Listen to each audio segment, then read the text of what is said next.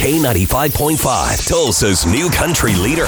With news from Tulsa to Nashville. If it's happening in country music, you're hearing it now. It's and Bradley's Country Now, brought to you by River Spirit Casino. You may remember, but we announced last year that Blake Shelton has been expanding his Ole Red franchise into Las Vegas.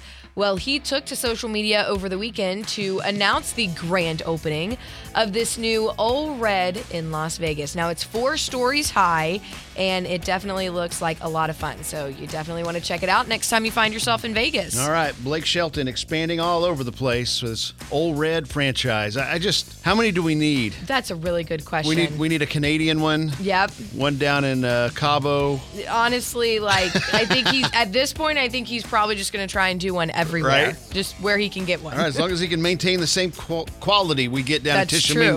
Right? yes. People's Choice Awards sent out their nominees over the weekend. Many of your favorite country artists actually made the list. Luke Combs and Morgan Wallen are both tied for five nominations each. You have Lainey Wilson nominated for Female Artist of the Year, Dan and Shay and Old Dominion both under Group and Duo of the Year. And they also have some new categories this year. So, Male and Female Country Artists of the Year is a category that you can vote on through this Friday, January 19th at votepca.com.